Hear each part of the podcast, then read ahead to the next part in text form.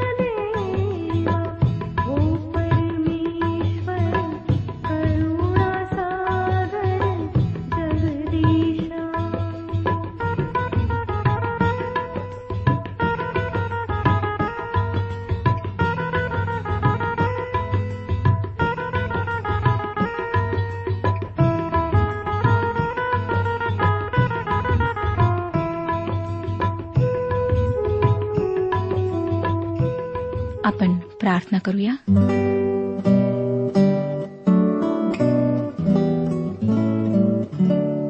सर्वसमर्थ प्रेमळ परमेश्वर पित्या तुझ्या नावाचं गौरव करीत तुला धन्यवाद देत आम्ही तुझ्या अंगणात प्रवेश करीत आहोत. आमच्यामध्ये कुठलीही योग्यता नाही. आम्ही दोषी आहोत अपराधी आहोत. प्रभू तू आमच्यावर दया कर. आमची मदत कर की आम्ही आमच्या जीवनाचं परीक्षण करावं आणि पहावं की आम्ही कुठे चुकलो आहोत. आम्ही कोणत्या मार्गावर चालत आहोत? आजचं वचन ऐकत असताना आपल्या पवित्र आत्म्याच्याद्वारे आमच्या जीवनात कार्य कर. जे प्रभू भयंकर अशा पापामध्ये जीवन जगत आहेत त्यांना तू त्या पापांची जाणीव होऊ दे पश्चतापी अंतकरण दे आणि आपल्या मार्गावर आण. अनेक कुटुंबे जे आज दुखात आहेत निराश आहेत ज्या कुटुंबांमध्ये भांडण आहेत त्या कुटुंबामध्ये तू कार्य कर. हो दे प्रभू की त्या कुटुंबात तुझी शांती तुझ्या आनंदाचा वास व्हावा. अनेकांनी आज येशू ख्रिस्ताच्याद्वारे आपल्या पापांची क्षमा प्राप्त करून घ्यावी असं तू होऊ दे. ही वेळ आम्ही तुझ्या पवित्र हातात देत आहोत जे आजारी आहेत त्यांना विशेष रीतीने स्पर्श कर. आरोग्य दे प्रभू. तुझ्या प्रिय आणि गोड नावात मागितले आहे म्हणून तो ऐक. आमेन. श्रोत्यानो ह्या दिवसांमध्ये आम्ही रोमकरास पत्र ह्याचं अध्ययन करीत आहोत आणि पाचव्या अध्यायाला आम्ही सुरुवात केलेली आहे. बारा वचने आम्ही अभ्यासलेली आहेत आणि आज पुढच्या वचनांवर आम्ही विचार करणार आहोत. मी आपल्याला सांगितलं होतं श्रोत्यानो बाराव्या वचनात की एका माणसाच्याद्वारे पाप जगात शिरले आणि पापाच्याद्वारे मरण शिरले आणि सर्वांनी पाप केल्यामुळे सर्व माणसांमध्ये अशा प्रकारे मरण पसरले. आता हे वचन नेमके काय म्हणते किंवा या वचनाचा अर्थ नेमका काय आहे ते आपण अधिक खोलात जाऊन पाहणार आहोत. या वचनाचा अर्थ आपण आपल्या पहिल्या पित्याशी इतक्या जबरदस्त रीतीने जोडलेले आहोत त्याचा आणि आमचा इतका घनिष्ठ संबंध आहे की आम्हाला मानवी स्वभाव मिळण्याआधी आम्ही पाप करण्याआधी आणि आम्ही जन्मायच्या आधी आम्ही आदामाच्या ठाई पापी आहोत. आपणाला कदाचित हे आवडणार नाही. पण परमेश्वर म्हणतो की हे असेच आहे. आणि ह्याचे उदाहरण इब्री लोकासपत्र सातवाध्याय आणि नवव्या वचनामध्ये देण्यात आले आहे. हे वचन सांगतं आणि दशमांश घेणारा लेवी ह्यानेही अब्रामाच्या द्वारे दशमांश दिलेच असे म्हणता येईल. म्हणजेच काय तर लेवीचा जन्म ही होण्याच्या आधी तो मलकी सिदेकाला दशमांश देत असे. तो हे कसे करू शकला बरे? कारण त्याच्या बापाला मलकी सदेक भेटला. त्यावेळेस तो त्याच्यामध्ये बीज रूपाने होता. इब्री लोकासपत्र सातवा अध्याय आणि दहावं वचन सांगतं की त्यावेळेस तो त्याच्यामध्ये बीज रूपाने होता. आणि अगदी ह्याच प्रकारे अदामाचे पाप आपल्या अंगी लावण्यात आले आहे. जसे कलम लावतात तसे. जे आदामाने केले आपणही तेच केले. देवाने जर आपल्या सर्वांना धरून एखाद्या एदेन बागेत ठेवले आणि आदामाला दिलेली परीक्षा आपल्यालाही दिली तर काय होईल? असं वाटतं? आदामाचा स्वभाव पापी नसतानाही त्याने जे केले त्यापेक्षा तुम्ही आणि मी आपला पापी स्वभाव असताना काही वेगळे आणि चांगले करू शकू असे तुम्हाला वाटते काय? मला नाही वाटत. त्यापेक्षा आदामाच्या अवज्ञेच्या एका कृतीमुळे आपण सर्व पापी झालो आहे हे सत्य आम्ही स्वीकारलेले बरे. आपण आधीच पाहिले की ख्रिस्ताच्या मृत्यूमुळे त्याचे नीतिमत्व आम्हाला मिळाले आहे. ख्रिस्त हा नवीन कुळाचा मुक्त झालेल्या नव्या मानवाचा मस्तक किंवा मुख्य आहे. आणि मंडळी त्याचे शरीर नवी उत्पत्ती आहे. पॉल करिंदकरास पहिले पत्र पंधरावा अध्याय पंचेचाळीस आणि सत्तेचाळीस वचनांमध्ये म्हणतो त्याप्रमाणे असा शास्त्रलेख आहे की पहिला मनुष्य आदाम जिवंत प्राणी असा झाला. शेवटला आदाम जिवंत करणारा आत्मा असा झाला. पहिला मनुष्य भूमीतून म्हणजे मातीचा आहे. दुसरा मनुष्य स्वर्गातून आहे. आता तिसरा आदम अस्तित्वात येणार नाही कारण ख्रिस्त शेवटचा आदम आहे. दुसरे तिसरे आणि असंख्य मनुष्य असतील कारण ख्रिस्त हा दुसरा मनुष्य आहे. परंतु तो दुसरा आदम नाही तो शेवटचा आदम आहे. तो नव्या कुळाचा नव्या उत्पत्तीचा मस्तक किंवा पुढारी आहे. ही गोष्ट अगदी प्राथमिक आहे आणि ह्या भागात पुढे एक वाक्प्रचार आपल्याला सतत आढळेल तो म्हणजे विशेष करून हा होय. पॉल येथे म्हणतो की आपण आदामाच्या ठाई जे गमावले त्याच्यापेक्षा विशेष करून अधिक ख्रिस्तामध्ये आहे. हा वाक्प्रचार नवव्या वचनात आला तर आता त्याच्या रक्ताने नीतिमान ठरविण्यात आल्यामुळे आपण विशेष करून त्याच्याद्वारे देवाच्या क्रोधापासून तारले जाणार आहोत. आणि दहाव्या वचनात कारण आपण शत्रू असता देवाबरोबर त्याच्या पुत्राच्या मृत्यूद्वारे आपला समेट झाला तर आता समेट असता त्याच्या जीवनाने आपण विशेष करून तारले जाणार आहोत. आणि ह्या भागातही पुष्कळसे विशेष करून आम्हाला आढळणार आहेत. करिंदकरास पहिले पत्र पंधरावा अध्याय एकवीस आणि बावीस वचनांमध्ये आम्ही असे वाचतो कारण मनुष्याच्या द्वारे मरण आहे म्हणून मनुष्याच्या द्वारे मेलेल्यांचे पुनरुत्थानही आहे. कारण जसे आदामामध्ये सर्व मरतात तसे ख्रिस्तामध्ये सर्व जिवंत केल्या जातील. आता श्रोत्यानो आदामाद्वारे मरण आले. आणि जर तुम्हाला पुरावा पाहिजे असेल की खरेच आदामाचे पाप हे प्रतिनिधित्व करणारी कृती होती तर एखादे तान्हे बाळ ज्याने कधीच पाप केले नाही ते का मरते ह्याचा विचार करा. ते तान्हे बाळ आदामाच्या कुळाचे आहे. आदामाच्या ठाई सर्व मरतात. आता पहा देवाने मानवाला मरणासाठी किंवा मानवाने मरावे म्हणून निर्माण केलेले नाही. मानवासाठी मृत्यूपेक्षाही काहीतरी श्रेष्ठ आणि चांगले त्याने ठेवले आहे. आजही त्याच्याकडे ते आहे. आता हा विचार मनात ठेवून आपण पुढे तेराव्या वचनाकडे जाऊया. तेरावं वचन सांगतं कारण नियमशास्त्रापूर्वी पाप जगात होतेच पण नियमशास्त्र नसले म्हणजे पाप गणण्यात येत नाही. आदामापासून ते मोशीपर्यंत पाप जगात होतेच परंतु त्यावेळी पाप हे नियमांचे उल्लंघन नसून फक्त देवाविरुद्ध बंड ह्या स्वरूपाचे होते. मला असं वाटतं श्रोत्यानो ह्याच कारणासाठी कायनाने जेव्हा आपल्या भावाचा खून केला तेव्हा त्याला देवाने मृत्यूदंड दिला नाही. कायनाने भयंकर अघोरी कृत्य केले होते पण देवाने खून करू नकोस हा नियम घालून दिलेला नव्हता. आणि वास्तविक पाहता कायनाला वाचवण्यासाठी देवाने कायनावर शिक्कामोर्तब केला. आणि थोड्याशा काळानंतर कायनाचा पुत्र लामेक त्याने केलेल्या मनुष्य हत्येचे कारण देताना सांगतो एका पुरुषाने मला घाय केला एका तरुणाने मला प्रहार केला म्हणून मी त्याला ठार मारले. कायनाबद्दल सात पट सूड घ्यावयाचा तर लामेखाबद्दल सत्याहत्तर पट घेण्यात येईल. हे आम्हाला उत्पत्तीचे पुस्तक चौथा अध्याय तेवीस आणि चोवीस वचनांमध्ये पाहायला मिळते. आता पहा लामेकाकडे कारण होते. आणखी प्रलयाच्या वेळी लयाला गेलेली संपूर्ण मानवी पिढी ही पापाने ओतप्रोत भरलेली होती. ते सर्व लोक अगदी असाध्य आणि कामातून गेलेले होते. पृथ्वीवर मानवांची दुष्टाई फार आहे. त्यांच्या मनातील येणाऱ्या विचारांच्या सर्व कल्पना केवळ एकसारख्या वाईट असतात असे परमेश्वराने पाहिले. उत्पत्तीचे पुस्तक सहावाध्याय आणि पाचवं वचन सांगतं. परंतु श्रोत्यानो त्यातील एकानेही दहा आज्ञा मोडल्या नव्हत्या कारण त्यावेळी दहा आज्ञा दिलेल्याच नव्हत्या. मात्र ते लोक पापी होते म्हणून त्यांचा न्याय झाला. आणि श्रोत्यानो जे विधर्मी सुवार्ता न ऐकता हरवलेले आहेत त्यांच्याविषयीच्या प्रश्नाचे उत्तर आपल्याला येथे मिळते. उत्तर असे आहे की सर्वच माणसे त्या हरवलेल्या कुळातले आहेत. आपल्याला हे स्वीकारायला कठीण जाईल परंतु वस्तुस्थिती अशी आहे की तुम्ही आणि मी हरवलेल्या कुळात जन्माला आलो आहोत. आपण काही छान सुंदर लोक नाहीत. आम्ही उत्क्रांतीमुळे अस्तित्वात आलेलो नाही. सरळ रेषेत किंवा पायरी पायरीने आपल्यात चांगलासा असा काहीतरी बदल होतो हे साफ चुकीचे आहे. श्रोताना तुम्ही आणि मी एका हरवलेल्या कुळामधले आहोत. आणि आपल्याला तारणाची मुक्तीची नितांत आवश्यकता आहे. इतकेच काय तर मानवाची विचारधारा ही देवापासून दूर अलिप्त अशी झालेली आहे. कोणीतरी उद्या उठून म्हणेल मग मला वाटतं देवाने सर्वांना तारलेच पाहिजे हे एक नैतिक बंधन त्याच्यावर येते. नाही तसे बंधन त्याच्यावर नाही.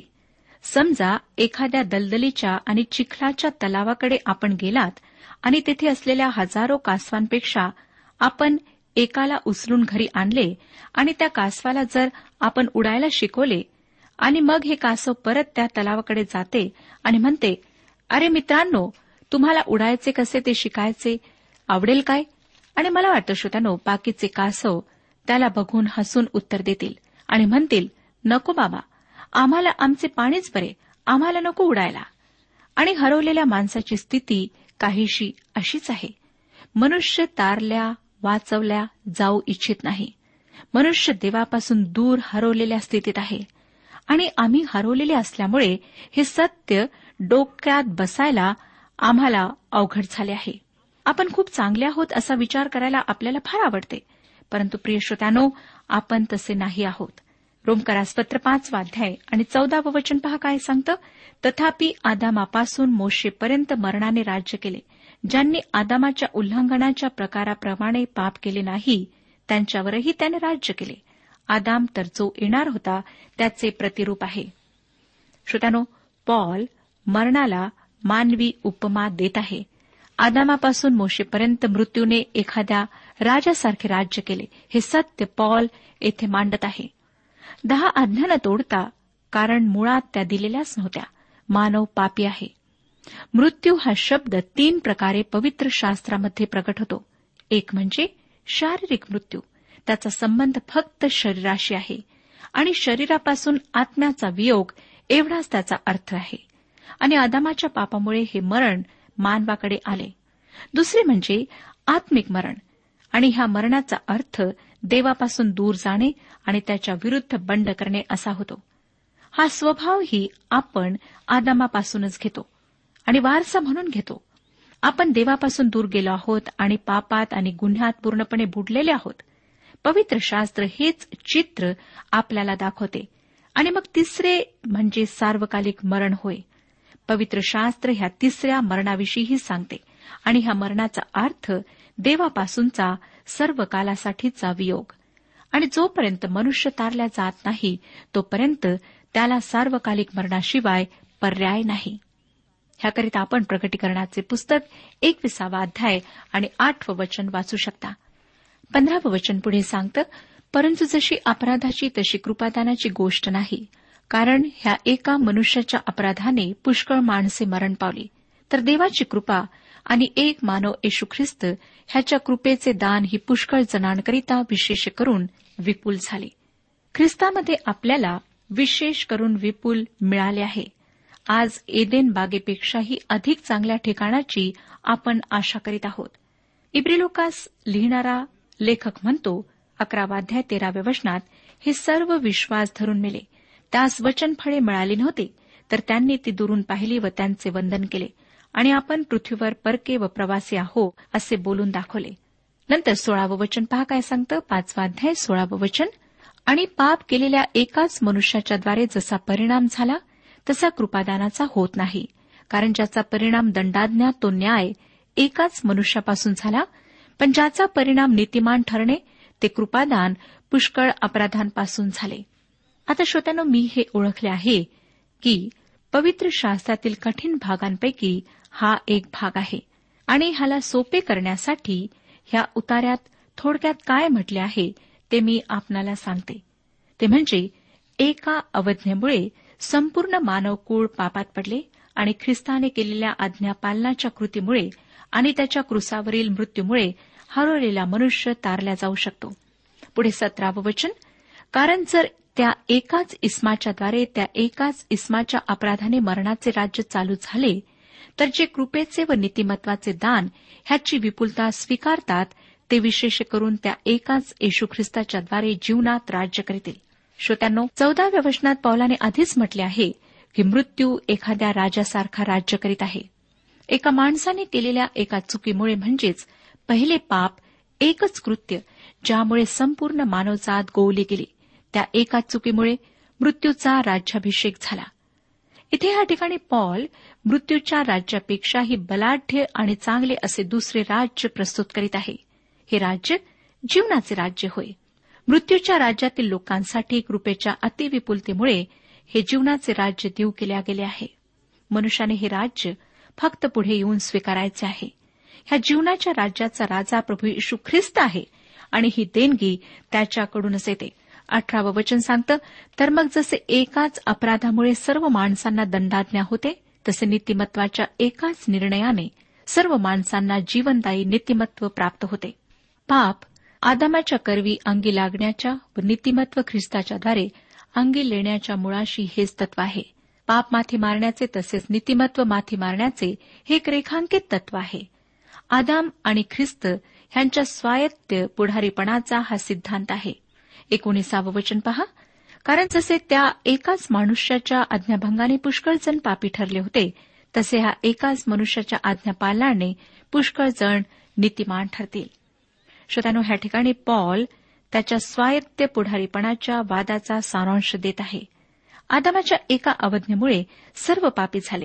सर्वजण केवळ पापी स्वभावाचे झाले नाहीत तर पापाच्या कृत्याचेही दोषी ठरले. ख्रिस्ताच्या आज्ञापालनाने त्याच्या मृत्यूने आणि पुनरुत्थानाने जो पापी त्याच्यावर विश्वास ठेवतो त्याला नीतिमान ठरविणे देवाला शक्य होते. विसावं वचन शिवाय अपराध वाढावा म्हणून नियमशास्त्राचा प्रवेश झाला. तरी जेथे पाप वाढले तेथे कृपा त्यापेक्षा विपुल झाली. जेव्हा देवाने नियमशास्त्र दिले तेव्हाच त्या नियमशास्त्रासोबत बलिदानाची किंवा यज्ञाची व्यवस्थाही दिली. पुढे ती व्यवस्था पुरी करण्यासाठी ख्रिस्त स्वतः आला दुसऱ्या शब्दात सांगायचे तर श्रोत्यानो असे म्हणावे लागेल की हा हरवलेल्या मानवी कुळाला त्याच्या पापापासून सुटण्याची संधी देवाने देऊ केली आहे. ही संधी पापातून सुटण्यासाठी असली तरी पापी स्वभावापासून सुटका मिळण्यासाठी नाही. हा पापी स्वभाव तुमच्यामध्ये आणि माझ्यामध्ये अंतिम क्षणापर्यंत मृत्यूच्या दिवसापर्यंत असणार आहे. एकविसावं वचन सांगतं अशासाठी की जसे पापाने मरणाच्या योग्य राज्य केले तसे कृपेने नीतिमत्वाच्या योग्य सार्वकालिक जीवनासाठी येशू ख्रिस्त आपला प्रभू ह्याच्याद्वारे राज्य करावे. जसे पापाने मरणाच्या योगाने राज्य केले. तुम्ही आणि मी आज अशा जगात जगत आहोत जेथे पाप राज्य करीत आहे. आज पृथ्वीचा राजा कोण आहे हे तुम्हाला जाणून घ्यायचे आहे काय? पवित्र शास्त्र सांगते की सैतान तो राजा आहे. तो सर्व पृथ्वीवर खाली जाऊन कोणाला गिळावे ह्याचा शोध घेत आहे. श्रोत्यानो पापाने मरणाच्या योगाने राज्य केले आणि ह्यामुळेच आज देखील स्मशाने भरलेली आहेत आणि भरत आहेत. तसेच कृपेने नीतिमत्वाच्या योगे सार्वकालच्या जीवनासाठी येशू ख्रिस्त आपला प्रभू याच्याद्वारे राज्य करावे. तो ह्या हरवलेल्या कुळांमधून लोकांना निवडून घेत आहे बोलावित आहे. जे कासवाप्रमाणे आध्यात्मिक जीवनात सुस्त पडलेले आहेत ज्यांच्यामध्ये काहीच आत्मिक सामर्थ्य नाही त्यांना तो उडायला शिकवित आहे. श्रोत्यानो मानव देवापासून दूर गेलेला आहे. त्याचा स्वभाव मुळताच पापी आहे. आता मात्र परमेश्वर ह्या हरवलेल्यांना तारण देऊ इच्छित आहे. देवाच्या सर्व नीतिमत्वाच्या मागण्या ख्रिस्ताच्या मरणात परिपूर्ण होतात. देवाचे राज्य ख्रिस्ताच्या वधस्तंभावर पूर्णपणे व निश्चित रूपाने प्रस्थापित झाले आहे. बाकीची आजूबाजूची सर्व भूमी ही ठिसूळ वाळूसारखी आहे. विश्वासणाऱ्या पाप्याला आता शेवटच्या आदामाशी जो पुनरुत्थित झाला व सर्वांचा गौरवी तारणारा त्याच्याशी झालेल्या समेटामुळे सार्वकालिक जीवन प्राप्त झाले आहे. ह्यामुळेच तारण पावलेल्या पाप्यांचे पवित्रीकरण होऊ शकते. आता आपण सहाव्या अध्यायाकडे वळूया. पवित्रीकरणाचा पाया म्हणजे प्रभू येशू ख्रिस्ताशी एकरूप होणे. ख्रिस्ताची आज्ञा पाळणे अर्थात पवित्रीकरणाचा अनुभव प्राप्त करणे हा ह्या अध्यायाचा विषय आहे. पाचव्या अध्यायात आम्ही पाहिले श्रोत्यानो की आदामाच्या पुढारीपणात पाप आले आणि ख्रिस्ताच्या पुढारीपणामुळे पवित्रता नीतिमत्व आले. आदामाच्या दैहिक पुढारीपणामुळे मानव कुटुंबामध्ये पापाची कलम लावण्यात आली. परंतु ह्या मानवी कुटुंबाचा आणखी एक पुढारी आहे आणि तो म्हणजे प्रभू यशू ख्रिस्त. तो जीवन व नीतिमत्व देतो. तो पापाचा दोष मानवाच्या माथ्यावरून पुसून टाकतो आणि ह्या आधारावरच जे त्याच्यावर विश्वास ठेवतात त्यांच्या जीवनात येऊन त्यांना नीतिमान बनविण्याची प्रक्रिया तो सुरू करतो. म्हणजेच काय तर तो त्यांना चांगले बनवणे सुरू करतो. आता ह्या सहाव्या अध्यात विशिष्ट पदाकरिता पवित्र केल्या जाणे ह्या विषयाने सुरुवात करून आम्ही अध्यायाच्या दुसऱ्या भागात व्यावहारिक पवित्रीकरणाविषयी पाहणार आहोत. ह्या पवित्रीकरणाविषयी मी आधी दोन गोष्टी आपणाला सांगू इच्छिते. नीतिमान ठरविण्याच्या आणि पवित्रीकरणाच्या प्रक्रियेत फरक आहे. हे दोन शब्द पवित्र बायबलमधील आहेत. ह्यांच्याशी आम्ही खूप परिचित व्हायला हवे. पापापासून तारण पावणे आणि देवासाठी वेगळे होऊन त्याला हवे तसे बनणे ह्या दोन्ही गोष्टी भिन्न आहेत. नीतिमान ठरण्यासाठी ख्रिस्ताशी एकरूप होणे पवित्रीकरणासाठी पायाभूत आहे आणि ख्रिस्तामध्ये आम्ही आहोत हे दोन भिन्न विषय आहेत परंतु तरी हे एकमेकांपासून वेगळे होऊ शकत नाहीत. नीतिमत्व हा पाय आहे ज्यावर पवित्रीकरणाची इमारत उभी असते. मला हे जरा वेगळ्या प्रकारे मांडू द्या. श्रोत्यानो नीतिमान ठरणे हे कृत्य आहे. पवित्रीकरण हे कार्य आहे. ज्या क्षणी आम्ही ख्रिस्तावर विश्वास ठेवतो त्याच क्षणी आम्ही नीतिमान ठरतो. त्या क्षणी आम्हाला नीतिमान घोषित करण्यात येते. आमच्या डोक्यावरचे अपराधाचे ओझे काढून टाकण्यात येते. त्यानंतर शेवटपर्यंत न संपणारे असे कार्य आमच्या जीवनास सुरू होते. तक्षणी मिळणाऱ्या तारणावर माझा विश्वास आहे. परंतु पवित्रीकरणाची प्रक्रिया ही आयुष्यभर चालू राहणारी आहे. दुसऱ्या शब्दात नीतिमान होणे हे एक माध्यम आहे साधन आहे. पवित्रीकरण शेवट आहे. देव हा आतून आणि बाहेरून सजावट करणारा शिल्पकार आहे. त्याने आपला दंड भरून दिला आणि पापाचा दोष काढून टाकून आम्हाला त्याच्या सान्निध्यात उभे राहण्यास पात्र ठरविले. ही त्याने बाहेरून केलेली सजावट म्हणावी परंतु तो आतून ही सजावट करणारा शिल्पकार आहे.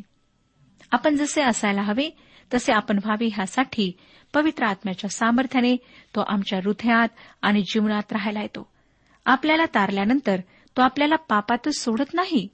परंतु ह्याचा अर्थ असा होत नाही श्रोत्यानो की नीतिमान ठरविल्यानंतर पवित्रीकरण हे कर्तव्य होऊन बसते. ते कर्तव्य होत नाही. उलट पक्षी दोषमुक्ततेमधून उत्पन्न झालेले ते एक सत्य असते. खरे तर ख्रिस्ताच्या मरणात आणि पुनरुत्थानात दोषमुक्तता आणि पवित्रीकरण हे दोन्ही एकत्र एखाद्या झऱ्यासारखे वाहू लागतात. तारणासाठी आणि पवित्र जीवन जगण्यासाठी पापी विश्वासाने स्वतःऐवजी ख्रिस्तावर अवलंबून राहतो. करिंदकरास पहिले पत्र पहिला अध्याय आणि तिसाव्या वचनामध्ये सांगण्यात आले आहे त्याकडून तुम्ही ख्रिस्त येशूमध्ये आहात तो देवापासून आपल्याला ज्ञान नीतिमत्व पवित्रीकरण व पाप विमोचन असा झाला. सहाव्या अध्यायापर्यंत पॉल संताच्या पवित्र जीवनाविषयी चर्चा करीत नाही. सहाव्या अध्यायानंतर मात्र पाप्याच्या तारणाविषयीची चर्चा पॉल थांबवतो. ज्यावेळी पॉल पाप्याच्या तारणाविषयी चर्चा करीत होता तेव्हा तो संतांविषयी आणि त्याने कसे जीवन जगावे त्याविषयी बोलत नव्हता. आता मात्र त्याच विषयीची चर्चा पॉल करीत आहे. म्हणूनच ज्या पाप्यांना देवाने नीतिमान जाहीर केले आहे त्यांना वास्तवात नीतिमान करण्याचे देवाचे सामर्थ्य हा ह्या अध्यायाचा विषय आहे. ख्रिस्ताबरोबर मेल्यामुळे आणि ख्रिस्ताबरोबरच पुन्हा जिवंत झाल्यामुळे दोषमुक्त झालेला पापी पापात राहू शकत नाही हे पॉल इथे दाखवतो.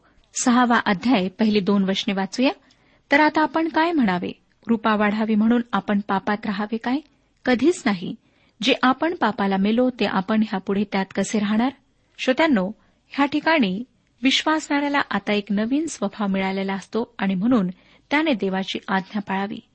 विश्वास करणाऱ्याला काहीही करण्याची मुभा आहे हा जो प्रचलित विचार आजकाल आपल्याला आढळतो त्या विचारापासून ह्या अध्यामुळे आपली सुटका होईल. हा विचार खोडला जाईल. इथे पॉल वाद घालण्याच्या आविर्भावात बोलत आहे. आपल्याला आठवत असेल जेव्हा तो पापाची चर्चा करीत होता तेव्हा त्याच्या भाषेत वाद घालण्याचा आविर्भाव प्रकट होत नव्हता. उलट तेव्हा तो जे आहे जसे आहे ते सत्य मांडत होता. तो त्यावेळी काही सिद्ध करण्याच्या प्रयत्नात नव्हता. जीवनाकडे जे आहे जसे आहे अशा अगदी प्रखर दृष्टीने पाहून आपण सर्व पापी आहोत हे कटू सत्य त्याने मांडले. परंतु आता मात्र हा प्रश्न विचारून वाद घालण्याच्या आविर्भावात पॉल ह्या अध्यायाची सुरुवात करीत आहे. ग्रीक भाषेत हा प्रश्न पॉलाने असा विचारला आहे की त्याला फक्त एकच उत्तर मिळू शकते. प्रश्नाची सुरुवात तर मग आपण काय म्हणावे? अशा शब्दांनी तो करतो. देवाचे अद्भुत तारण पाहिल्यावर मग तुम्ही त्याविषयी काय म्हणू शकाल? ह्याची एकच योग्य प्रतिक्रिया म्हणजे हालेलुया. देवाच्या ह्या सुंदर देणगीविषयी तारणाविषयी आम्ही आणखी काय म्हणणार? पावलाच्या वादाचा पुढचा प्रश्न आहे कृपा वाढावी म्हणून आपण पापात राहावे काय? श्रोतानो तारण पावल्यावर आपण पापात राहावे काय? ह्या प्रश्नाला देवाचे हे उत्तर आहे. हे उत्तर असे आहे असे ना हो. मला खात्री आहे की आजच्या वचनाच्याद्वारे परमेश्वर आपणाशी बोललेला आहे. परमेश्वर आपणा सर्वांस आशीर्वाद देऊ आजच्या उपासना कार्यक्रमात परमेश्वराच्या जिवंत वचनातून मार्गदर्शन आपण ऐकलं. आजच्या या वचनातून आपणास काही आशीर्वाद मिळाला असेल यात काही शंका नाही. सदैव हो जीवनविषयक काही शंका असल्यास किंवा काही प्रश्न असल्यास किंवा काही प्रार्थना निवेदन असल्यास पत्राद्वारे आम्हाच अवश्य कळवा. आम्हाला अगदी आनंदच होईल. पत्र व्यवहारासाठी आमचा पत्ता लिहून घ्यावा. कार्यक्रम उपासना पोस्ट बॉक्स क्रमांक एक शून्य दोन बेजनबाग नागपूर पिनकोड क्रमांक चार चार शून्य शून्य शून्य चार. आमचा ईमेल अॅड्रेस आहे Marathi T T B at radio eight eight two dot com. Email address पुन्हा एकदा ऐका Marathi T T B at radio eight eight two dot com. बरं तर आता इथंच थांबूया कारण आपल्या कार्यक्रमाची वेळही संपत आलेली आहे. पुन्हा आपली भेट आपल्या पुढल्या कार्यक्रमात तोपर्यंत नमस्कार.